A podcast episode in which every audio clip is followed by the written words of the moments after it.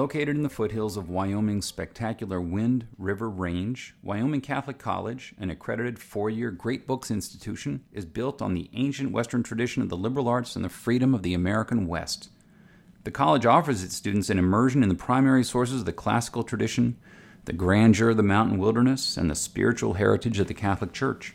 Students experience the illumination of imagination and intellect through the great books and traditional disciplines, literature and philosophy, mathematics and theology science, and Latin, and an outdoor program second to none. The college celebrated an in person graduation with its seniors last year and welcomed its largest freshman class ever this year. Learn more about the college's unique space in the world of American higher education at wyomingcatholic.edu. We have with us today Hans Feichtinger. He is pastor of St. George's Parish and St. Albertus's Parish in Ottawa. He's been in the magazine before. He had a piece on the First Things website in February entitled, quote, What to Know About the Synodal Way. And that will be today's topic. Welcome, Pastor Hans. Hello, and uh, nice to be connected to First Things even in this way. oh, good, good. Well, the first question, very basic what was the Synodal Way? The question has to be what is the Synodal Way because it is it's not over, right? Probably it's around half time uh, if the original timeline will be maintained, right? COVID had a, a bit of an impact on the whole structure and how it's how it's going ahead. The synodal way, as the name kind of suggests, is a bit of a hybrid, right? On the one hand, it wants to be a synod on, on the national level, so what we classically would have called a national synod. On the other hand, it doesn't really want to follow in say the strict rules that would apply for a synod, uh, especially you know when it comes to who, who actually participates. And so what it is now is an assembly uh, where all the bishops of Germany are there, which are I wonder how many there are active, maybe let's say around 80, and then an equal number of other delegates. And those other delegates are mostly lay people. From what I see, there's there's also some religious and some clergy, but it's mostly lay people, and they are substantially coming from an old institution, right? In Germany, it's existed for over 100 years. It's called the Central Committee, the Zentralkomitee, which really gets its members from uh, the diocesan and those in turn from the parish councils, so the diocesan and the parish pastoral councils, and then membership also from Catholic associations, right? The Catholic Women's League, the Kolpingwerk, and so on and so forth. And then I believe they also still do like nominations of, of individual members, and those individual members nominated maybe often Catholic public uh, figures and, and, and politicians. That's what the Synod Way is. It's organized in, in sessions, both plenary and, and not. And um, it's ongoing, and we've recently seen uh, uh, a bit of a working document that comes out of one of its four, let's say, working groups. And, and the document that the world has seen and, and has even been picked up in America, and I wrote about it, is the one from Working Group One, which is, let's say, on church order, broadly speaking, right? Kind of constitutional, and maybe the most fundamental uh, working group. And what what is or was the declared purpose of the project? The declared purpose, of course, is in a sense immediately it's a response to the crisis, right? And I think the crisis should be understood on a kind of double uh, level. The deeper level would be, you know, the church's situation uh, in, in, in contemporary society in a country like Germany and you know where all the indicators and, and statistics are certainly not consoling in a sense, and and uh, the church's role in the public and even politically speaking. But then, more immediately, I, I think um, the Synodal Way was triggered and said that about itself, about um, the kind of revelations, you know, on abuse cases uh, in in in the German dioceses and in the German church in in general, so also in um, uh, institutions led by religious orders. You know, compared to America, and, and, even more so compared to Canada, these revelations come very late in Germany and find uh, the church, I would say, surprisingly unprepared. And, and there seems to have been, uh, you know, some kind of belief that while this was true about kind of the Anglo-Saxon world, uh, nothing like that existed and, and, happened in Germany. Well, that certainly turned out to be not true at all. And um, so the synodal way reacts concretely to this. And in fact, it kind of starts uh, from a big study that uh, then the Bishops' Conference had uh, commissioned um, that looked at not only, you might say, factually, the abuse cases and how they presented itself and the numbers, so not only descriptively, but also pointed um, to where they come from, like to the causes, not only of the abuse, but then also of how the uh, allegations uh, were handled, including those allegations that turned out to be very true. And so that's that's kind of the diagnostic start, right? Something is very, very broken because this is what it produced. And so the question, therefore, the first question, right, of authority and division of power in the church, which is kind of let's say, the headline and the title of the first working group comes from that. But in a sense, right, the other, the other three, which talk about the life of the priests, and then the third group is about the role of women in the church. And finally, the one on sexual and, and flourishing relationships, let's say more generally, you can see how they are all connected, not only to each other, but they are they are also uh, connected to the abuse uh, crisis as the backdrop. At the same time, I think it would be unfair and and and wrong uh, to think that it is only about the abuse crisis. In those four, the, the four topics you mentioned, you also mentioned that there is one rather conspicuous absence in the document, and that is the topic of evangelization. Why isn't that in there? to be honest, I am myself a bit surprised that it's not Indian. I, and I, I am surprised for two reasons. Maybe the more important reason, though possibly the less powerful, but in my perception, the more important reason is that it is what we need to focus on right now. Right? I mean, it's just it. This is what the church is for. This is what the church should be about. Uh, if the church doesn't do evangelization, what does it do? Right? And the second reason is Pope Francis very specifically has asked the German bishops to make the synodal path about evangelization. Or, I mean, at least you could say to, to kind of include it as one of the major topics. I mean, there was the famous letter that the Pope wrote, you know, to the church in Germany, the Catholics in Germany, in which he specifically and explicitly asked for that. And the synodal path didn't react at all to that. I mean, of course, they did react somehow, you know, appreciating the Pope's work and proclaiming that this is something we agree on generally, but the structure of, of the path and its four working groups, they are what they are and remained what they remain, what, they were before. And so I find the reaction to the Pope's request was was not sufficient, was lacking, and um, I mean, that tells you, right, how while the Pope is, you could say, popular and well respected, uh, even among the members, in the, part, you know, those who, who, who are members of the Synodal Assembly, they didn't really take take that call and and uh, you know request seriously because you know ultimately the synodal path and those who, who kind of organize it and stand behind it they seem to so deeply believe that we can't do evangelization, right? Unless ultimately the proposals, you could nearly say the demands that the synodal way kind of pushes are met first. And so, you know, in a sense, you could say, oh, no, they are in favor of evangelization, but later. Right? First, there needs to there need to be these changes with regard to how the church is governed and with regard to the role of the priests and the women and and and but then also you know i mean and it comes out interestingly in the document that was recently proposed by the first working group that there is this conviction that there actually need to be quite serious changes, I would say, to doctrine, not only to practice, but to doctrine.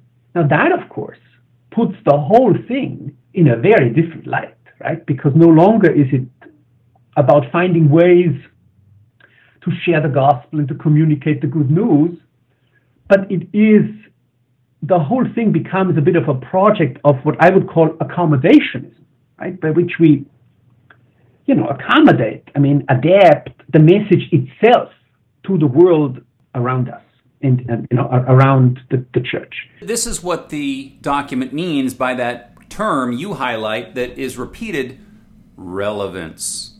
What do they mean by relevance? It is, I think it's undeniable, right? That people don't take the church quite as seriously in Germany as, as, as, they have in the past, right? I mean, when the bishops say something today, it's, it's not like, you know, even those who call themselves Catholic, even those who go to, to, to Mass regularly, immediately would be convinced or persuaded and then act accordingly. So, and then there is, of course, an, another aspect of relevance is, well, numbers, right? I mean, if, if you have 50% membership, makes you more relevant than if you have 25, right? If you have 15 15% of the people going to mass regularly, it makes you makes you more relevant than if you only have 2% or 3%, whatever the national average is now. I mean, compared to population.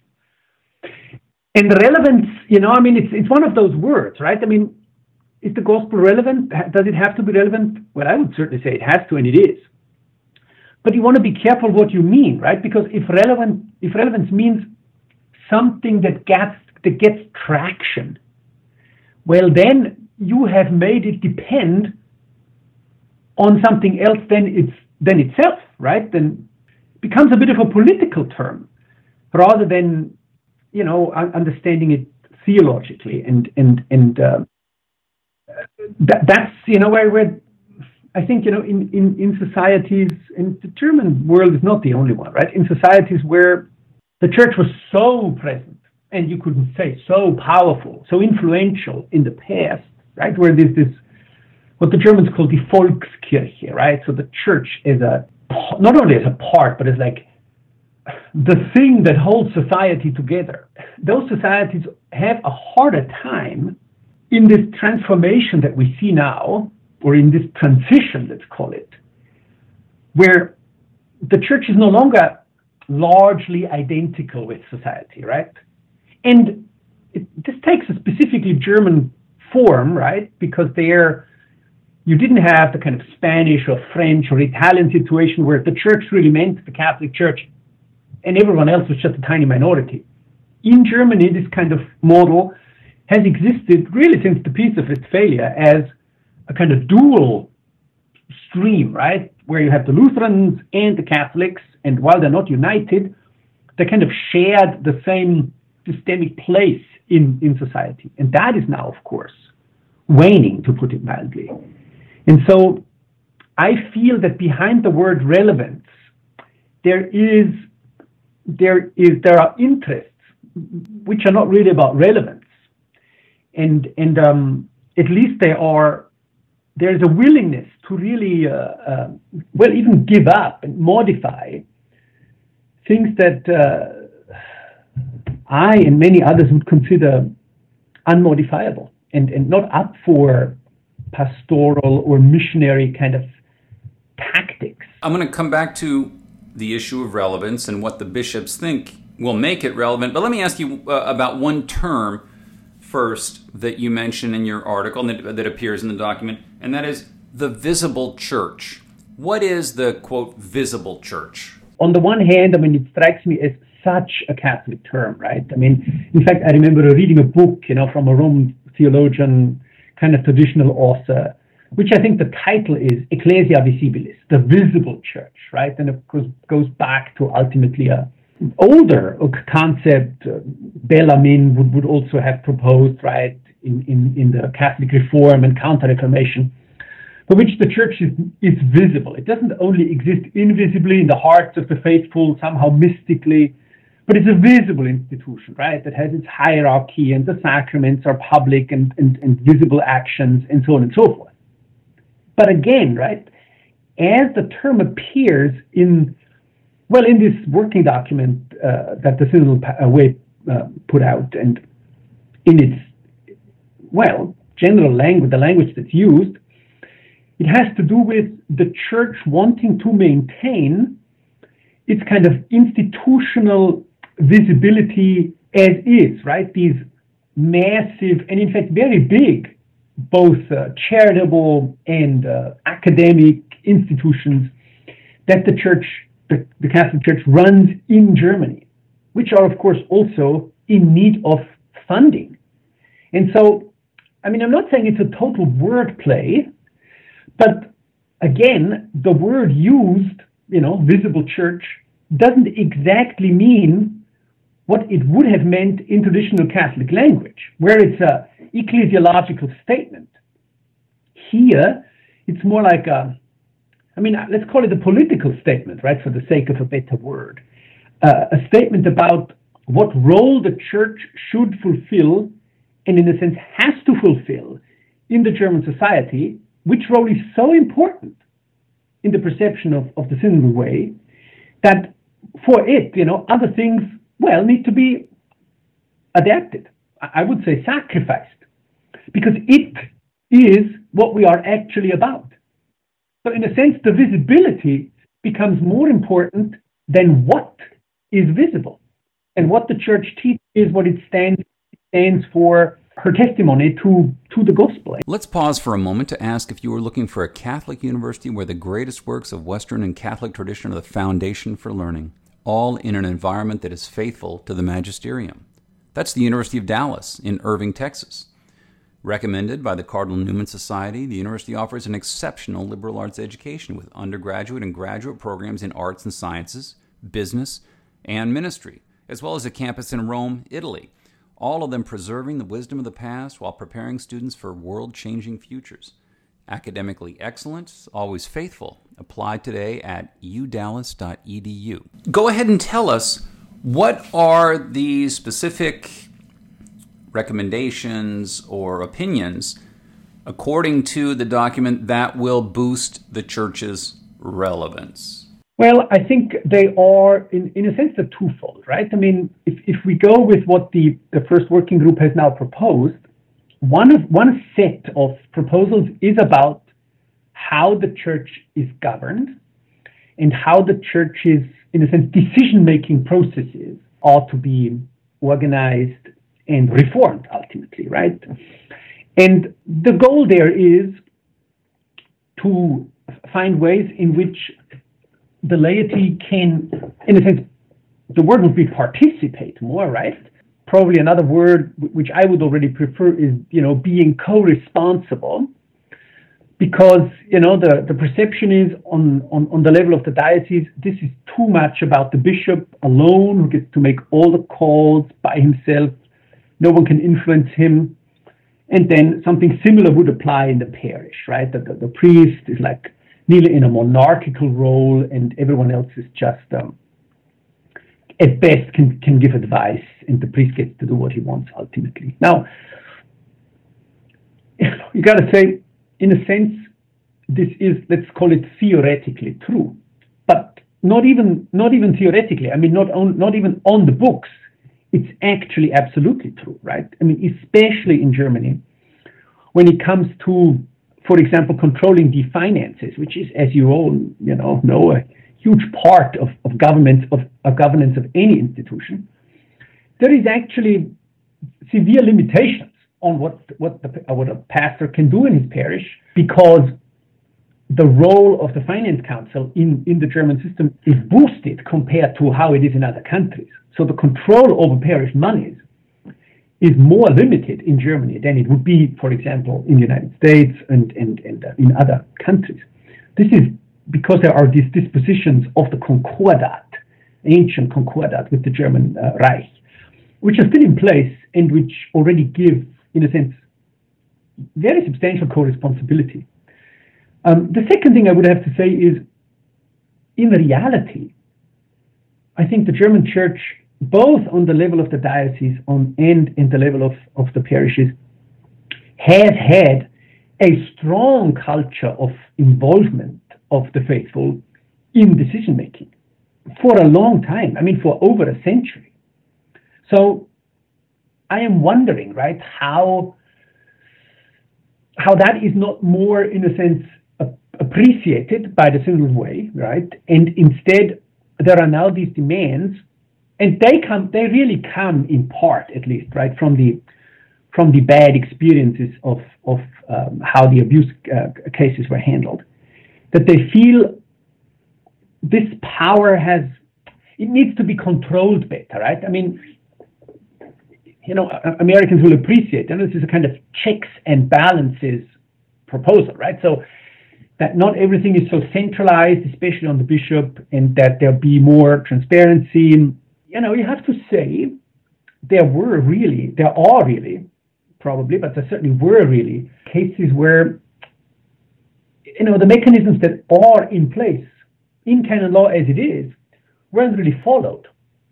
And so and, and the last not to understand, you know, that, that, that the people say, well, we really need to reform some of these procedures because clearly they are not working. And of course, people would now add they can't work because the procedures is such a bad. And in a sense, you know, the American, both in Canada and the United States, they have made significant changes, institutional, procedural changes to how these cases are handled. Now, the problem is here the way, of course, takes this as a kind of proof, a very strong proof for having been right all along, in the sense that this becomes a criticism now of, in a sense, the hierarchical church as it is. So there is now this hope, right, that hope, well, hope conviction that everything will be better if you plug into the system, at least, very serious kind of democratic or, or at least let's call it synodal checks, balances, control mechanisms. But I mean, as we see, the actual goal is now far beyond making sure that criminal law is applied. The goal now has become that we do all kinds of re-evaluations of church doctrines that at best have a vague connection to the abuse crisis, if any. You actually, th- this gets to your summary judgment of the document as, quote, uh, it reduces the meaning of Catholic to the principles of a diverse, pluralistic society. At another point, you refer to the activity of the synod, synod as zeitgeist surfing, implying that the, the, relevance here is, is an adaptation to a, a society growing more growing more secular, uh, growing more tolerant, quote unquote, tolerant, and that this this is a compromise that, that the church should not pursue. Is that correct? Yeah, yeah. Now, I find it. I mean, I find two really well flaws. I would say that I that I would say are hard to explain and really cannot be justified, right? And if we want to learn how to how to continue and maybe even revive the mission of the church today, I think it would be very legitimate to talk to and learn from other Christian denominations, including those who, who are in Germany. Now, the biggest there is, you know, the kind of evangelical Lutheran Church, you know, which substantially has done, certainly over the past decades and even longer, of course, what many, many, many of the things that the Synodal Way proposes. And I mean, if I talk to friends right, who kind of have a Presbyterian, maybe Church of Scotland background, these non-Catholic, you know, churches and, and groups they have a different ecclesiology. They have a different church order, right? Famous talking about polity. I mean, how you how you church governance. And I find I find it hard for us to say, and therefore they are doing so much better in the contemporary secular world. right. Because from where I stand, if anything is true, the opposite is true here, right? I mean, I, I think these comparisons are not simply illegitimate. And if, if we want, you know, why don't we take the kind of ecumenical dialogue seriously here? The second thing I would say is when it comes to more specifically to the question of how to handle the abuse of minors, one of the bishops in, in the Synodal Assembly itself says, said, you know, publicly said, we need to learn how the church and how its approach, its methods, how it differed from other institutions during the same time, let's say the 60s, even the 50s, the 60s, the 70s, and up to the present. How did they handle allegations? Is there any, let's say, statistically relevant uptick on the Catholic side that would point to, let's call them Catholic causes? And this has been rejected ultimately, right? And I find it, I mean, this is this is sociologically highly questionable because if we don't even want to establish, if we don't even want to look at how others have fared, how can we be sure at all? How can we know that our own, well, culture and our own structure is actually at fault?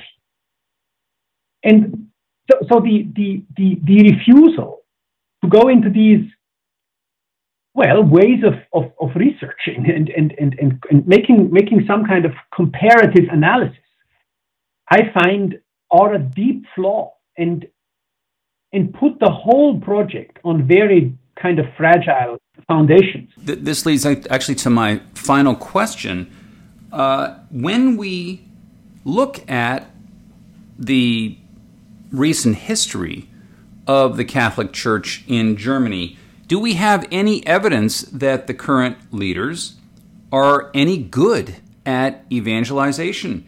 Why should we have they shown that their leadership is worth our trust in their opinions about where the church needs to go from here? As I mentioned before already, there is really, I mean, Germany comes to the whole idea of evangelization a bit late, first of all, right? Because it is so, it is so interested in we are so, you know, that we as the German German Catholics are so interested in the continuation of our institutions, of the parishes, and and, and, and, and all the other institutions that we've kind of we've not really focused. We haven't really made that particular, let's call it conversion ourselves, right? I mean, the Pope speaks about pastoral conversion and even a kind of missionary conversion of the church's institutions and first of all of the parishes. Now, I, I, I do not see that that has really happened in, in, in the fatherland, so to say. And as a synodal way, you know, it expresses, and, and to be honest, it's not just, you know, like an expression of some tiny small group which has nothing to do with the church at large. I think that would be that would be unfair and, and in fact misleading to think that. The synodal way expresses sentiments and, and, and convictions that are fairly widespread. And so, one of them being that in order to evangelize, we need to make changes to what we say, not only to how we say it, but to what we say. Now, I find this, well, I find it unacceptable in a sense, but also it will not work and it cannot work because in the act of evangelizing itself, in the act of witnessing, in the act of proclaiming the gospel, and as it is, not as I have adapted it to what I want it to be or, or to anyone else. That is actually where I learn. And that is actually where I also maybe, right, have to say, okay, we need to adapt some of our structures and some of our me- methods. But I mean, because I do it in the act of evangelization, I have first of all, been committed to what the message is. And I have not, as, as, as the Synodal Path seems to suggest, put the message on trial in a sense and made something else the, the, the, the higher criterion. Right. So, so while it, you know, maybe psychologically it's somehow understandable what's going on there, I think it is deeply, well, it's upside down it's upside down and and it will not work and it certainly has not worked and so I mean, I'm I don't know what, what the feeling right that, that that is we should have about this, right? I mean, you can get angry, you can kind of. I certainly talk to you know friends of mine, priests um, who, who kind of half despair about the whole thing, because now all these proposals, which I have grown up with, I mean, they've been around for decades, right? This is nothing new in a sense.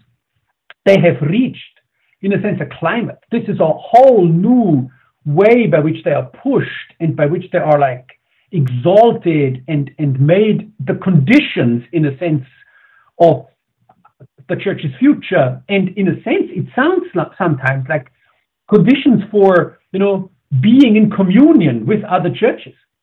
I mean, clearly there is some veiled or not so veiled schismatic threat here. And so this is hard to this is hard to this is hard to take. It's hard to hard to for me. It is hard to imagine how how there can be much good coming from this and what the fruits of this should look like. As as a step, let me refer our listeners to the piece you wrote at First Things. It's called "What to Know About the Synodal Way." It was uh, came out on February 11th. Pastor Hans, thank you for joining us and explaining what's going on. Thank you, and have a nice day, and uh, all the best from Ottawa, where it's still very cold. okay. And thank you for listening to our conversation, which has been supported by Wyoming Catholic College, which combines great books, the Catholic tradition, and the great outdoors of the American West into an extraordinary education. Go to wyomingcatholic.edu or contact the admissions office at 877 332 2930.